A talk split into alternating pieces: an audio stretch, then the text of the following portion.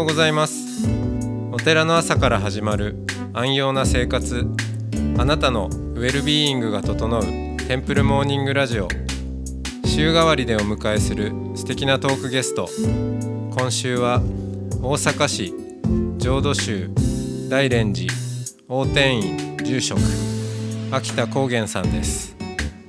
トークの後は全国各地のお坊さんのフレッシュなお経を日替わりでお届けします。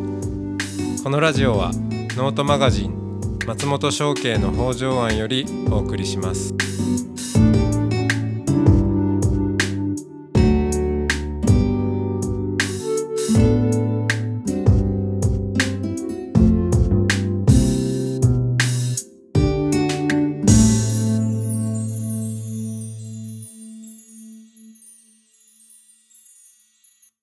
おはようございます。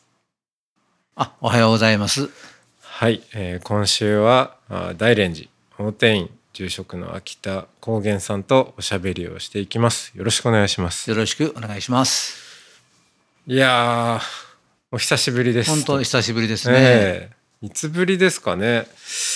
どうどうだろう。あのまあコロナの前は、うん。この未来の住職塾も、うんうん。あ特にこう大阪うん。クラスというのは、はい、大天院さんで開かせていただいてたりもして、なのでまあたびたびお会いする機会もあったんですけどまあさめっきりこううん。コロナもありまして、はい、いかがお過ごしでしたか？あ随分自粛しています。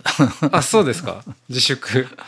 もうお寺の活動というか、はい。まああの忘れもしないあの去年の2020年年が明けた1月の8日にあの乾物連携という、はい。また後でお話ししますけど、はい。まあいわゆるその看護と、えー仏教まあそれをこうケアという枠組みの中で一緒にあの現場を作っていこうというあの旗揚げのキックオフのイベントをこの大連寺でやったんですね。うん。でその時にはもう本当にあのもう本当にこうちょうどお坊さんとお看護に関わる人たち半々ぐらいが集まってはい。すごくいいこう出会いができたんですがえーその直後からうんえーコロナが蔓延してえー活動がまあ全部ストップになって。そうですね。まあ細々とあの小さなオンラインはやっていますけども、うん。ちょっとね塩漬け状態が続いてますね。ああ、そうですよね。いや、すごく、えーあの、日本仏教にとっても大事な、あの、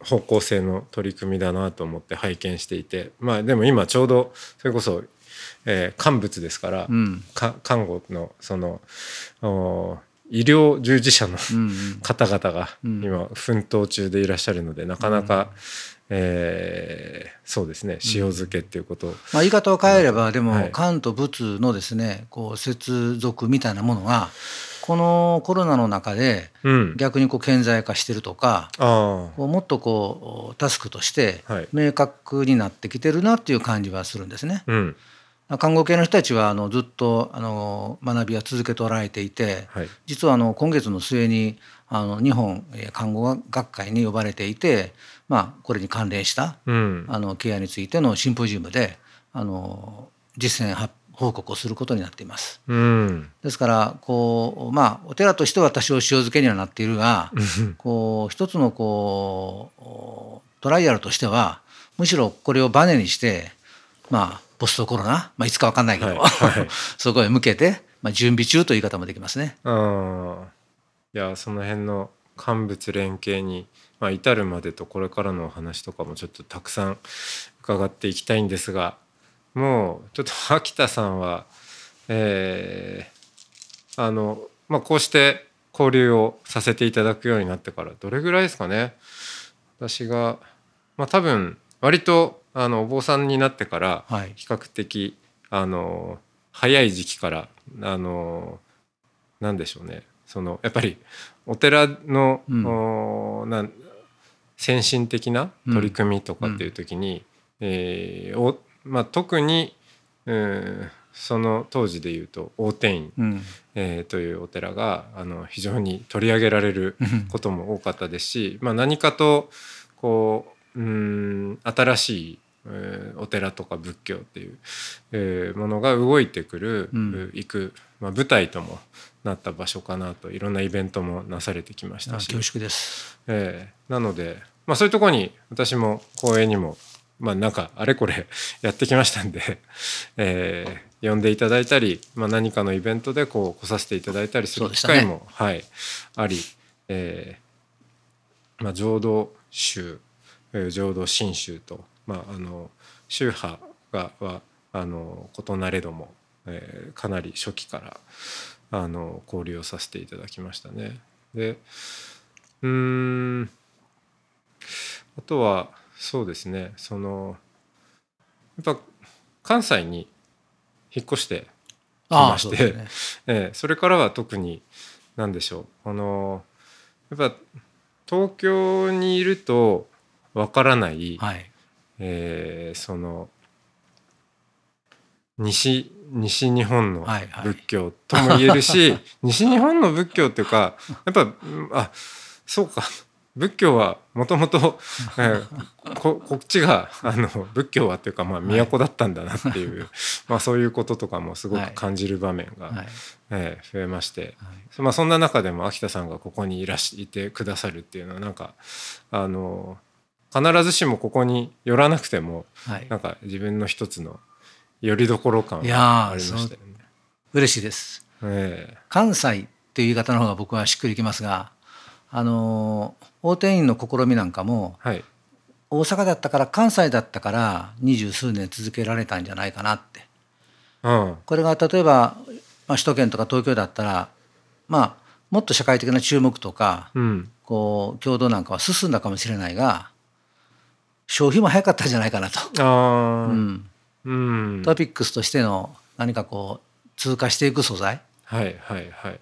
でやっぱりあの大手にできた頃は、まあ、皆さん想像に難くないと思うが随分同業の方から批判もありましてうん打たれ強くもなりましたが 逆にその中であの随分たくさんの、まあ、はい。松本さん世代の、ええ。まあ、特にあの「頑張れ仏教」が2004年に出たんですけどあね。あの本は結構大きなあのエポックになっていて、うんそこからまあ若い世代たちが、まあ、わざわざ大阪まで足運んでくれるというそういう距離感とか、うん関西にこのお寺があるということの立ち位置がうん大手になるものの、まあ、客観的な言い方してますが、うん大手になるものの、まあ、存命を延命を図ったんではないかと。うん首都圏にあったらもっと短かったんじゃないかな。ああ、まあなんかそれもそうかもしれませんね。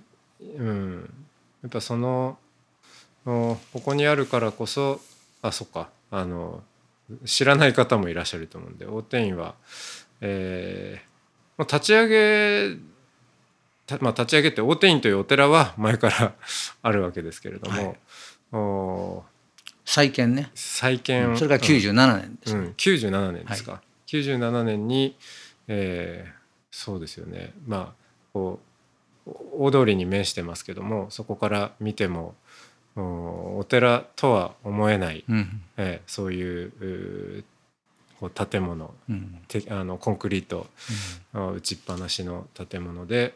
でなんあの、まあ、劇場ですよね。そうですね。え劇場型寺院劇場型寺院でしたけど、ええ。はい、という形で、えーまあ、たくさんのそういうこう、まあ、役者さんが出入りする、えーそのいわゆる、えー供養といううん。ことではなくて、まあ、そっちの機能はあのちょうどこう双子寺院になってるから、大蓮寺さんの方でされてきて、えーそそあのまあ一般的なそのご供養ごとでは、のをやるお寺にはできないことを、うん。もう初めから、うん。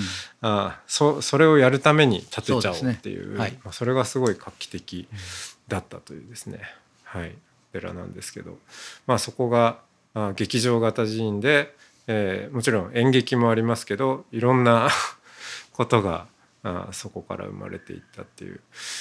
あのまあ、今回結構あのいろんな機会に お会いすることはあってもはい、うんなんかむ昔話とかもなかなか 伺うことはないね機会が逆にこういろんなとこでお会いするからこそ細切れだったりもするんで、えーちょっとたっぷりいろいろ伺いたいなと。狂い咲きサンダーロードでしたっけ？の話とか。随分遡っていきたいと思うんですけど。えーっとまああとはそうですね。なんか多分すごいいろんな取材とかインタビューとかこれまでたくさん、あのーされてきて喋ってるうちにうん。過去の記憶ってうん。なんかこんなもんだったかなっていうふうにこうんうんううん。なっちゃったりすると思うんですけど、はい、もしもしかしたらこう忘れている何かの扉を開いてみたりとか、あスイッチね。そうなる。あると思 そんなことも、はい。はい期待したいですね。はい。えーっとあのこの大連寺大天院のここで生まれ生まれ育ったそうです。はい。うん、1955年の生まれですからもうあの高齢者の仲間入りしました。おはい。今65 65歳、うん。えーでそのその当時って、ま、どん大阪の風景ってどんな感じだったんですかね？今はもうこうビルもあってすごい立ち並んでますけど。あの僕が生まれた頃はまだあの昭和の、まあ、戦後とは言わないにしてもまだ高度成長期の恩恵、えーなど、えー影もないですね。ああ。のこのお寺もあの本堂の再建が、えー昭和34年ですからあはい。生まれた頃には本堂もなくうん。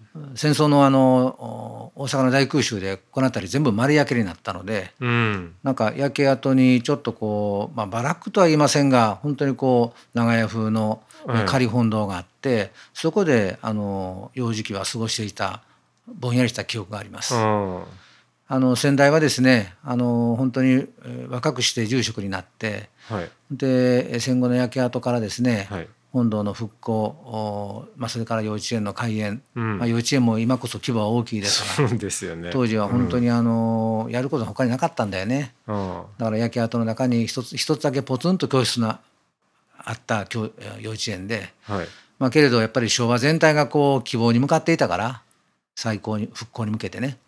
えーその時代をまあ昭和一桁の人らしくね生き抜かれた、まあ、そういう父の横でずっと育ってきた。うん。だからお寺はどんどんどんどん発展してきた時代ですよね。うんそうですようねん。うん。で今幼稚園もそう。えーどんどんと大きくなって。えー。お葬式なんかも僕の記憶ではあのまあご承知のようにもともと日本の仏教あ日本のお葬式って、まあ、自宅で皆さんなさったのが習わしですがちょうど私がまあ中学校ぐらいになる頃から、まあ、いわゆるお寺葬はい。寺院葬っていうのがどんどんこう通常化してきて、うん。その頃のお葬式って大きかったですよね。あそうで松すか。本さんたち知らないかもしれないけど、うん。もうね基本うん標準スタイルがね、まあ、200人300人ぐらいの改装者で、えーお坊さんはまあ3人から5人うん。それからもう関西はまああの式見っていうんですけども、はい。ずらっと表に出てクジラ幕が出てね。うんそういうご葬儀が、まあ、昭和30年代後半から40年代ちょうど高度成長期とともに日本のお葬式が社交化していくっていうかな、はあ。うん、あの地域のこう交わりごとになっていく。はあ。はああ社交化って社そういう交それを社交化ソーシャライズそうそうそう。そういう言い方してる人いますけど、ええ。そういう時代を僕はまあ少年期過ごすわけね。お葬式でこういうもんだと。じゃあお葬式っていうのはうん参加する人にとってまあ楽しいって言うとあれですけどちょっとこう晴れ的なこうものもあったんですか？もしれませんね。ある種こうそれぞれ亡くなった方のまあ家をこう支持するデモンストレーション？なぜかこうこう表明するとか今と反対ですね。うん。どうオープンにするか開示するか。そこにあったので、まあ、いろんな人に来てもらって葬儀委員長がいたり、まあ、はい地元の名士ですよね。弔辞にですねやっぱりええ。会社の社長から何から出てきたりというような、ああ。る種亡くなった方およびその家族をですね、うん。こうまあこう開示というかあまあオープンにするそういうこう場だったと思うし十分に社交的要素はあったと思いますね。あじゃあその 今だとうんそのそうまあその近所でそうお葬式が開かれて、えーみんな借り出されるとかもうまあ今時もうなくなっちゃいましたけど、うん、そういったことをこうあ面倒くさいなっていうまあそういうそういう社交的なことをみんな避けるようなこう時代にもう随分前からなっちゃいましたけどそうではなく結構そこは何でしょうみんな率先して、うん。えー、どんどん行くような、うん、だから僕の言ってる社交はあのいわゆるこうあの忖度共同体が自宅層を中心に隣組が、はい、えー、動員されて行ったあの多分まあ昭和30年代までの葬儀と、はい、それから葬儀者がどんどんこう出来上がってあのそういった、まあ、面倒なことは全部外部化されるんですよね。うん、それによって ある種社交に専念できる。うん、あの社交って2つの意味があってあの、まあ、こう大変な仕事も引き受けつつ共同体の結束を図っていくということと、もう一つはそれを外部化するサービスに委ねることによって自分たちはちょっとこう質の違う社交に専念する。はい、だから結構会食文化がお葬式の後にセットになるとか、うん、そういうのもこの頃から随分こうゴージャス化していくわけね。うん、うん、だからそういう意味で言うとやっぱりあの高度成長期のこう日本のこうモードと葬儀の大型化とか社交化っていうのは非常にこう気を一にしてるところが。あるそれをずっと少年時代から青年期見ていました。そうですか。じゃあどんどんこう 年々お葬式がそういうこう大きくなっていく。落ち目にな、今は落ち目になっていくというふうな見方をしてしまう人は多いと思うね。はい、うん。そうか、じゃあ、こう盛り上がって、今度はまたこうどんどん小規模化していく、うん、両方見てこられたっていう。うんうん、まあ、あの僕はそうは思わないですけど僕と同世代から上の人は今の家族葬とか、まあ、いろんなこうコンパクトされた葬式は葬式ではないと思ってる人はいると思いますよ。つまりそういう大型な葬儀が自分にとっての基本スペックとしても仕込まれてるので、えー、今のああいう家族だけのご葬儀とか、はい、ましてやご本尊を横に置いて家を中心に葬式とか、うん、それに対しては、うん、まあいろいろこうなんですかな。ちょっとこうあの、えー、批判的な見方をされる方は多いと思いますが、それは多分松本さんたちの世代とは違う見方だと思います。そうですね。うん。あのその経験ないですもん。全然イメージとそうなんですよ。ええー、まあでも田舎育ち北海道なんで、まあ本当に小さかった時はお葬式っていうと確かにお寺にクジラ幕がバーッと張られて、うんうん、でまあ村ですから、うんうん、みんなこう借り出されて、えー、なんか、まあ、檀家さんたちの、えー、こう助け合いでなんかこう炊き炊き出しっていうんですかね。そういうこうおときを作ったりとかそんなのやってたイメージはあります、ね、なるほど、うん、もうないですけど。なるほど、うん。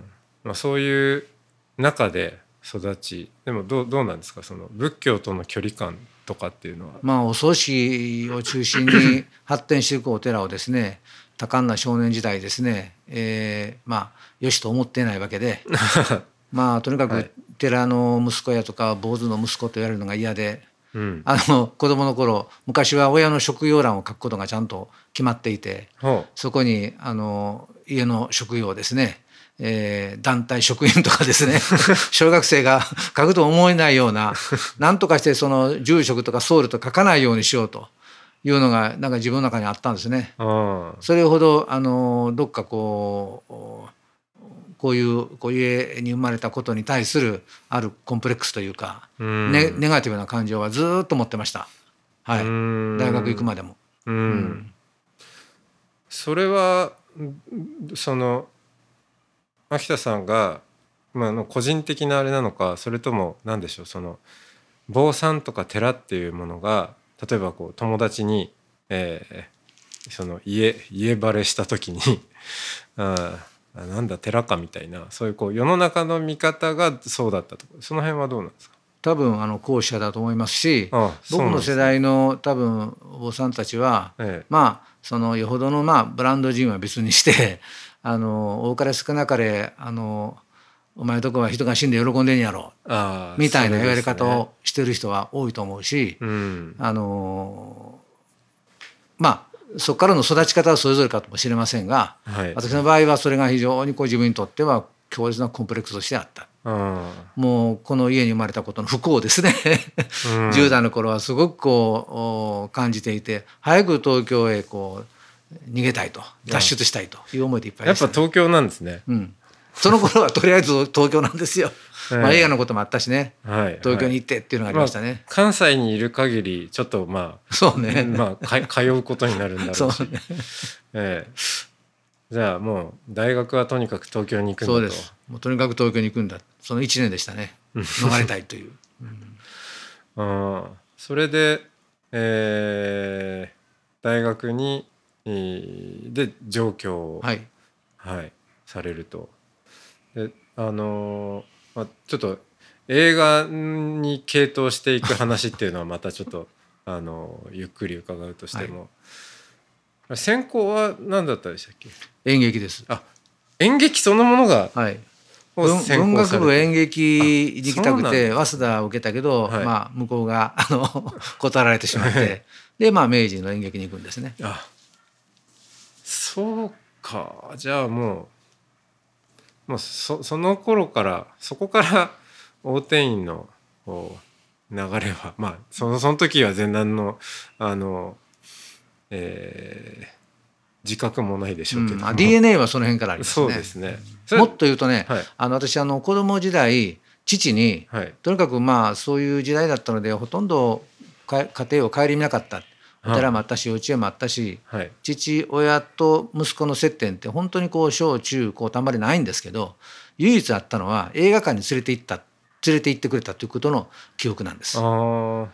であのまあこの辺は賑やかなあの繁華街が近いので、うん当然映画館も歩いてもう10分ぐらいでたくさんあるんですね。は いそうですねここはそこへですねもうしょっちゅう連れて行ってくれてで当時は日本映画は2本立てなので日本映画見るとまあ十分4時間ぐらいね、ええその間黙ってじーっと座って映画を見ている子供だったわけです。まあそこでまあ何百本も見てるんでしょうね。ええそれが自分の幼少体験としてあるので まあ映画や演劇に対するこう憧憬というか、憧れはその頃にまあ基礎づけられたというふうに思います。それは父親のおかげです。そうなんですね。でもそのお父さんもそうそういうふうにあの映画好きとか演劇とかそっちに行ってくれって願ってそうしたわけでは そうじゃないでしょうね。映画が好きでいらっしゃったんですか？いや好きだったけど多分ね僕が4時間ずっと映画館で一人でいるからその間こっそり抜けてね別のとこ行ってましたよ。飲みに行ってたんじゃないですか。なるほど。あそうなんですね。いい子守りだったんじゃない？ああ確かに。でこ終わる頃合いに帰ってくるってはいはいはい。ああそうですか。どんな映画いやもう東宝の株主権持っていたのであ東宝の映画でいうと若大将とかですね、えーまあ、ゴジラシリーズとかですね、ええ。ー駅前旅館とかですね、えーもうご存じないと思いますが、あのその点映画はほとんど見てます。えへえ。それを2本立てで4時間。まあ映画の没落期でも没落期でもあるんですね。はい、昭和30年代後半からあのテレビが出始めてあで東京オリンピックが、えーね、ちょっと忘れましたがあたりからもう爆発的にテレビの時代になるのでうん。前の東京オリンピックね。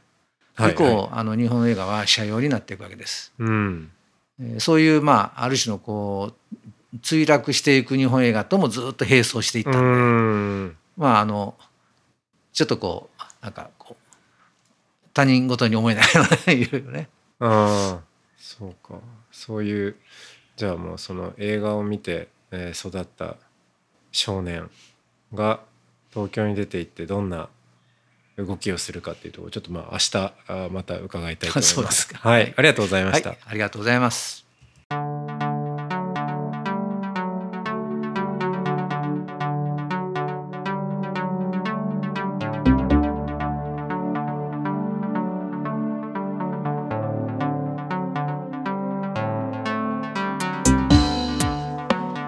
松本紹圭が翻訳したローマン・クルツナリックさんの著書「グッド・アンセスター」が出版されました。出版を記念して10月15日にオンラインイベントグッド・アンセスター・ミーティングを開催します。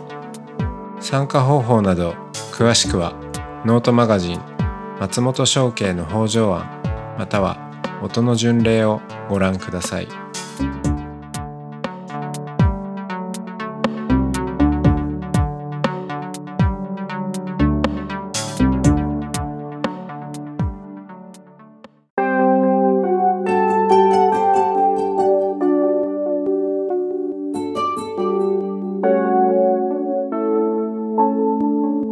からは音の巡礼のコーナーです。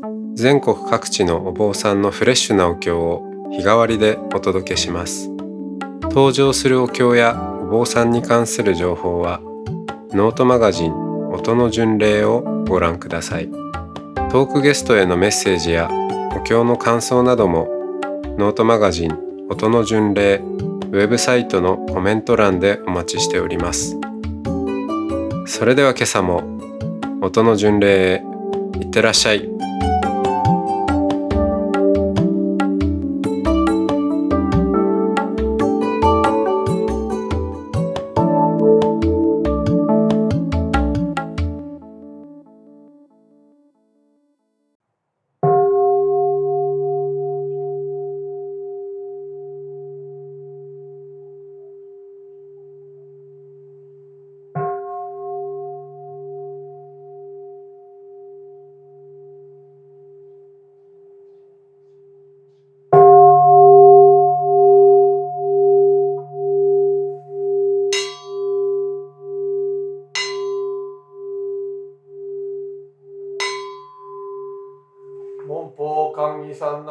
内四つ一言即位供養一切三者仏お下教成就一切三宝来頭道場知見昇蘭五法味能樹。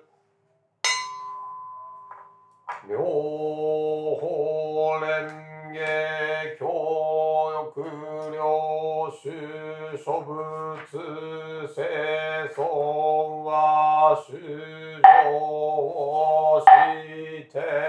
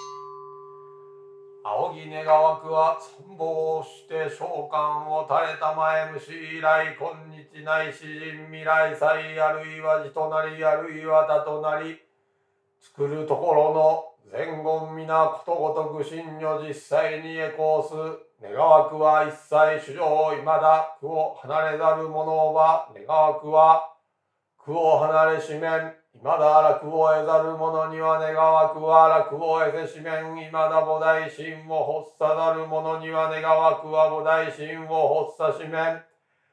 まだ善を主し悪を断ぜざる者には願わくは善を修し悪を断ぜしめん。いまだ成仏せざる者は願わくは早く成仏せしめん。また願わくは臨終少年にして直ちに良善浄土に至り釈迦牟尼如来に面武し妙法を長寿し速やかに菩提を称し広く主情を利変。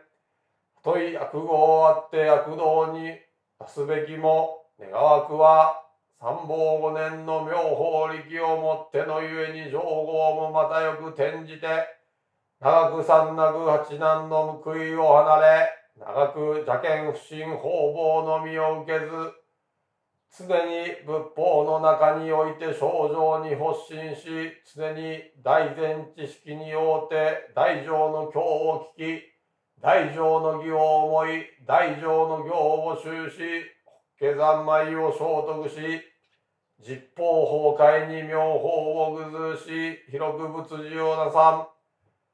願わくはシオン三ぬ崩壊の主情もしは真もしは恩無縁無縁平等に君びし共にサバニャ会に行って同じく平等大へに帰戦願わくはこの功徳をもって招く一切に及ぼし我らと主上と皆共に仏道を上善南無妙法蓮華経。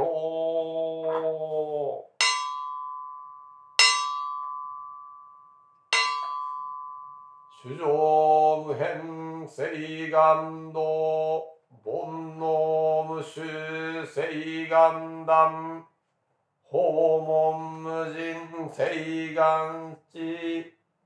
仏道無常誓願上南無妙法蓮華経。南無妙法蓮華経。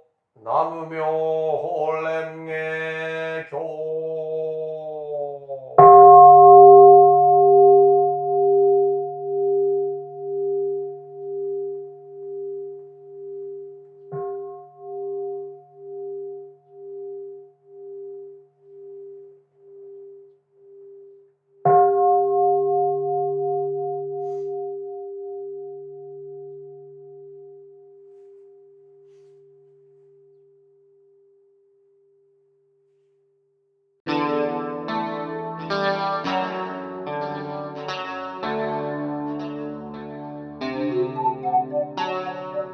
このポッドキャストはノートマガジン松本紹圭の方丈庵よりお送りしました。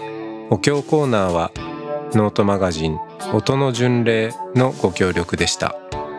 ゲストへのメッセージや番組の感想などはそれぞれのノートのコメント欄にてお待ちしております。それではまたテンプルモーニングラジオでお会いしましょう。